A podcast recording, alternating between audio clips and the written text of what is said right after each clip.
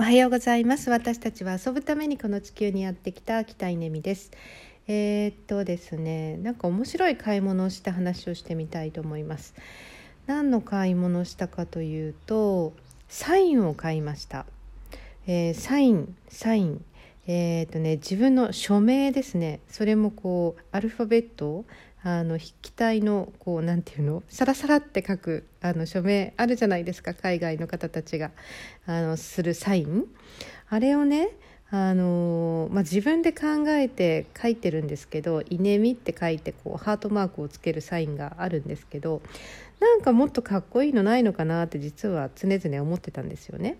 であの海外の方たちそういうのどうやって作るんだろうなって思ったりとかいろいろこうリサーチをしていたらですね見つけたんですよ。サイン作成ドットコム。なんだっけな署名作成ドットコムだったかな。っていうのであ面白そうと思って申し込んでみたんですね。でどういう流れかっていうと1万円だったと思うんですけど1万円払いました。でそしたらなんかね、えー、結構な種類届きましたよ7種類か8種類あのこんなんどうですかっていうのが届くんですよ。でそこから一つ選んででこれにしますって決めるとそうするとなんかねそれのね書き方のこう指導書が送られてくるんですよ。あのこういうふうに筆を運ぶみたいなのが書いた指導書とあとなんか練習用のシートが送られてきてでその練習用のシートで、まあ、何度もこう書く。あのそうそう。あの薄くねあの写経みたいになっていてこう薄く文字があってその上を自分でなぞるっていうのなんですけどやってみて気づくのはですねやっぱりあの体が慣れてないんですよね。そのサインを書く。文字を書くっていうことに対して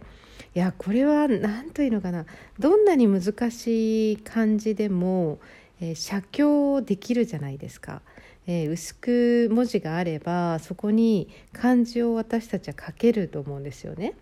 でそれがやっぱり海外でね日本語とか漢字とか初めての人は何だろうどっから手をつけていいか分かんないだろうねきっと漢字だとね。あの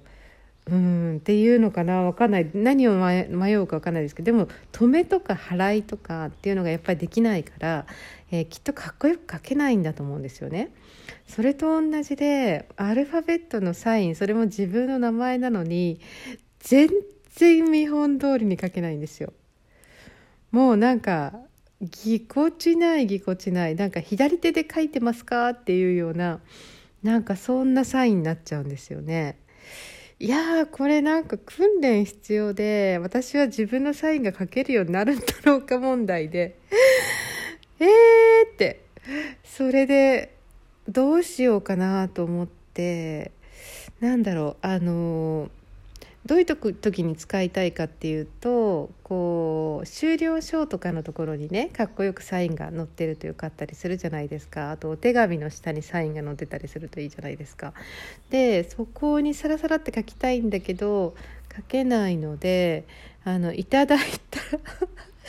いただいたあの JPEG をですね、えー、そのままなんと切り張りしてあの使うことにしました。こんなんでいいのか問題ですけれども。まあでもそんなサービスがあったよっていうご報告です。